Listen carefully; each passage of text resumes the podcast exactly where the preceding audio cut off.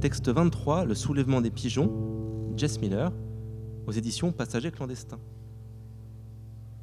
Tandis qu'Allen, l'œil rusé sous son sourcil, observait la scène. Puis le feu, le feu brillant et chaud, les édifices abandonnés de l'autre côté de la rue s'étaient embrasés on ne sait comment, et à leur place, il y avait maintenant un mur ondulant de flammes rouges et jaunes. Les gens se levèrent.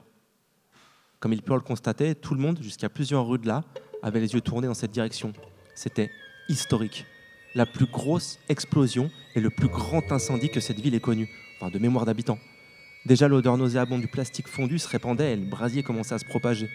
Il y eut des explosions secondaires, de très violentes secousses qui firent trembler portes et fenêtres. À perte de vue, la rue était traversée d'hommes et de femmes en train de courir. Finalement, l'hurlement d'une sirène commença à se faire entendre. Une méca-pompe.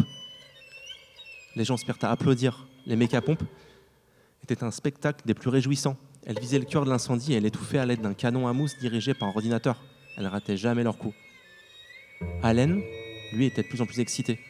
Les gens se massaient contre le parapet pour regarder.